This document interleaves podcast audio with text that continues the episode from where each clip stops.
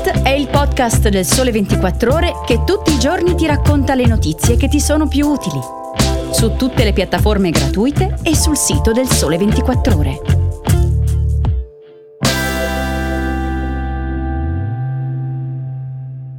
Buongiorno, è lunedì e bentornati a una nuova puntata di Start. Oggi è il 26 febbraio 2024 e io sono Michela Finizio. Sono tre gli approfondimenti che ho selezionato per voi dal Sole 24 Ore. Inizieremo con gli asili nido, in particolare dai bonus per abbattere i costi delle famiglie, poi parleremo di lavoro irregolare e infine di smart working. Da marzo sarà possibile presentare la domanda all'INPS per il bonus nido 2024. Il contributo quest'anno diventerà più ricco per i genitori che hanno già un figlio con meno di 10 anni, quindi i secondi o i terzi figli, insomma. Il contributo per l'asilo nido, in base alle fasce ISEE, oggi va da un massimo di circa 272 euro al mese a 136 euro per chi ha l'ISEE più elevato e salirà per i secondi figli a 327 euro per chi ha un indicatore sotto i 40.000 euro per poi restare invece fermo a 136 euro sopra tale soglia. Va da sé che anche con 327 euro al mese il rimborso della retta non è totale in alcune città. Per un asilo nido pubblico a Milano e Torino la quota mensile si aggira sui 500 euro con circa 30.000 euro di ISEE e poco meno a Firenze, cifre che salgono poi drasticamente nei nidi privati dove si registra una tariffa media nazionale di 640 euro al mese con un picco di 800 euro a Milano ad esempio come certificato da altro consumo. In questi territori, per abbattere davvero del tutto la retta dell'asilo nido, diventa necessario accedere contemporaneamente anche ai bandi messi in campo dalle regioni,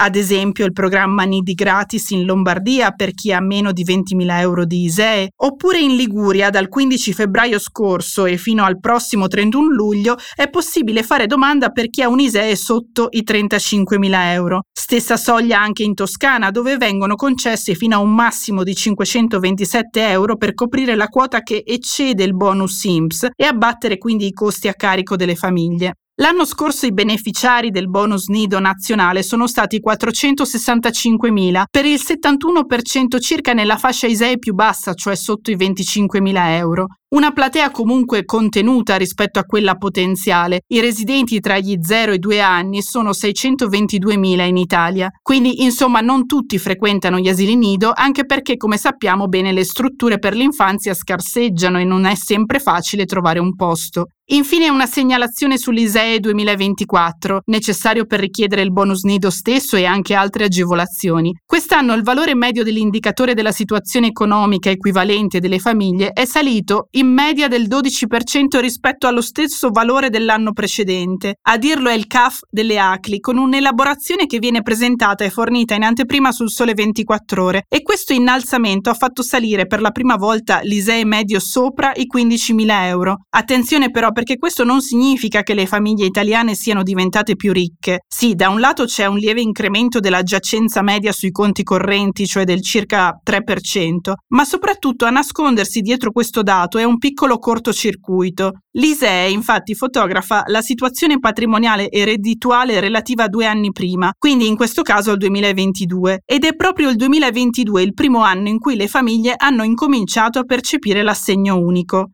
Il paradosso sta proprio qui perché ai fini ISEE non vanno dichiarati solo i redditi imponibili ai fini IRPEF, ma anche i redditi non imponibili, in generale il reddito disponibile del nucleo familiare e quindi anche gli importi percepiti con l'assegno unico universale. E ci sono famiglie, ad esempio con tre figli e con un ISEE sotto i 15.000 euro, che hanno percepito fino a 5-6.000 euro all'anno. E queste cifre vanno a innalzare l'indicatore, Solo per modulare alcuni trattamenti assistenziali come l'assegno unico stesso o l'assegno di inclusione questi importi poi vengono decurtati, ma per altri bonus come il bonus nido o anche il bonus gas e luce, il riferimento all'ISEE resta così come viene calcolato. Il cortocircuito è già all'esame del governo che proprio alcuni giorni fa ha avviato un tavolo con il Forum nazionale delle associazioni familiari per cercare di definire i correttivi.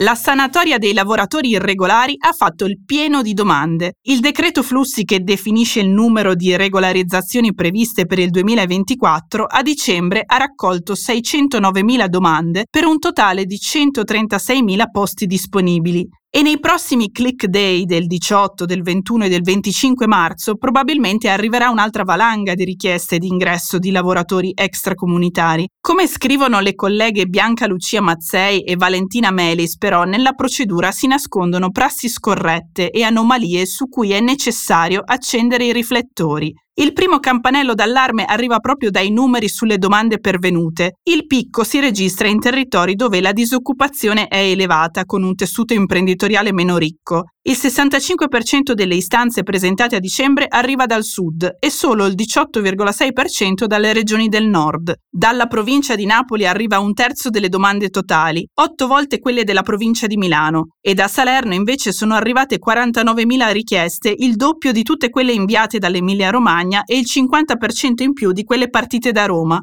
numeri che quindi non possono riflettere la sola domanda di manodopera. Le anomalie poi vengono rilevate anche dall'Ispettorato Nazionale del Lavoro. Come spiega il dirigente Massimiliano Morra, ci sono lavoratori arrivati in Italia che poi non hanno trovato il datore di lavoro davvero disposto ad assumerli, o addirittura richieste di permesso di personale extracomunitario che sono risultate esorbitanti rispetto alle caratteristiche della compagine imprenditoriale dell'impresa richiedente. Il sistema stesso lascia spazio a delle scorrettezze. Dopo il click day, il riconoscimento del nulla osta avviene entro 60 giorni in modo abbastanza automatico in caso di silenzio assenso. C'è solo l'asseverazione di un professionista che garantisce la congruità tra la consistenza economica dell'impresa e il numero di lavoratori richiesti. Dopo l'arrivo del lavoratore con il nulla osta, concludere la procedura è la stipula del contratto di soggiorno e se questa non avviene il cittadino diventa irregolare. Solo il 30% dei lavoratori previsti dai decreti flussi del 2022 però nella primavera del 23 aveva siglato un contratto di soggiorno. Insomma, in questo limbo ci restano numerosi lavoratori e come segnalano i sindacati c'è anche chi racconta di aver pagato dagli 8.000 ai 12.000 euro per l'ingresso in Italia.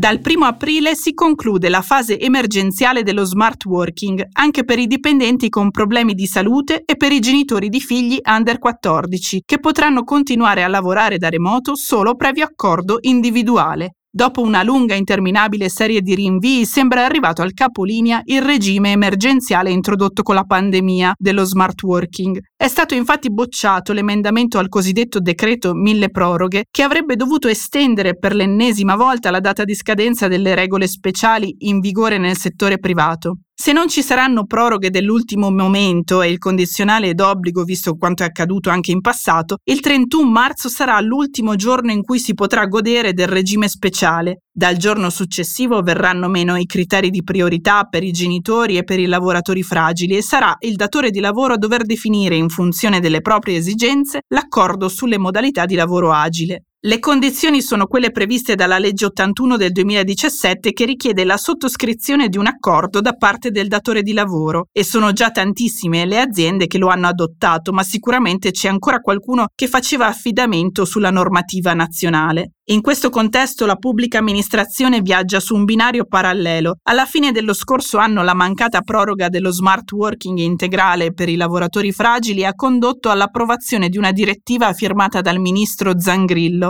L'accordo ha aperto le porte anche nella PA allo strumento della smart working integrale per i lavoratori che documentino gravi, urgenti e non altrimenti conciliabili situazioni di salute personali o familiari. Sarà dovere dei dirigenti dell'impiego pubblico adoperarsi per adottare le misure organizzative necessarie a garantire la tutela di questi soggetti. Con quest'ultimo approfondimento è tutto, io vi saluto, grazie per avermi seguito e vi invito a commentare o condividere questa puntata con chi pensate possa essere interessato. Per dubbi o domande potete scrivermi a michela.finizio-ilsole24ore.com. Grazie per l'attenzione e buona settimana.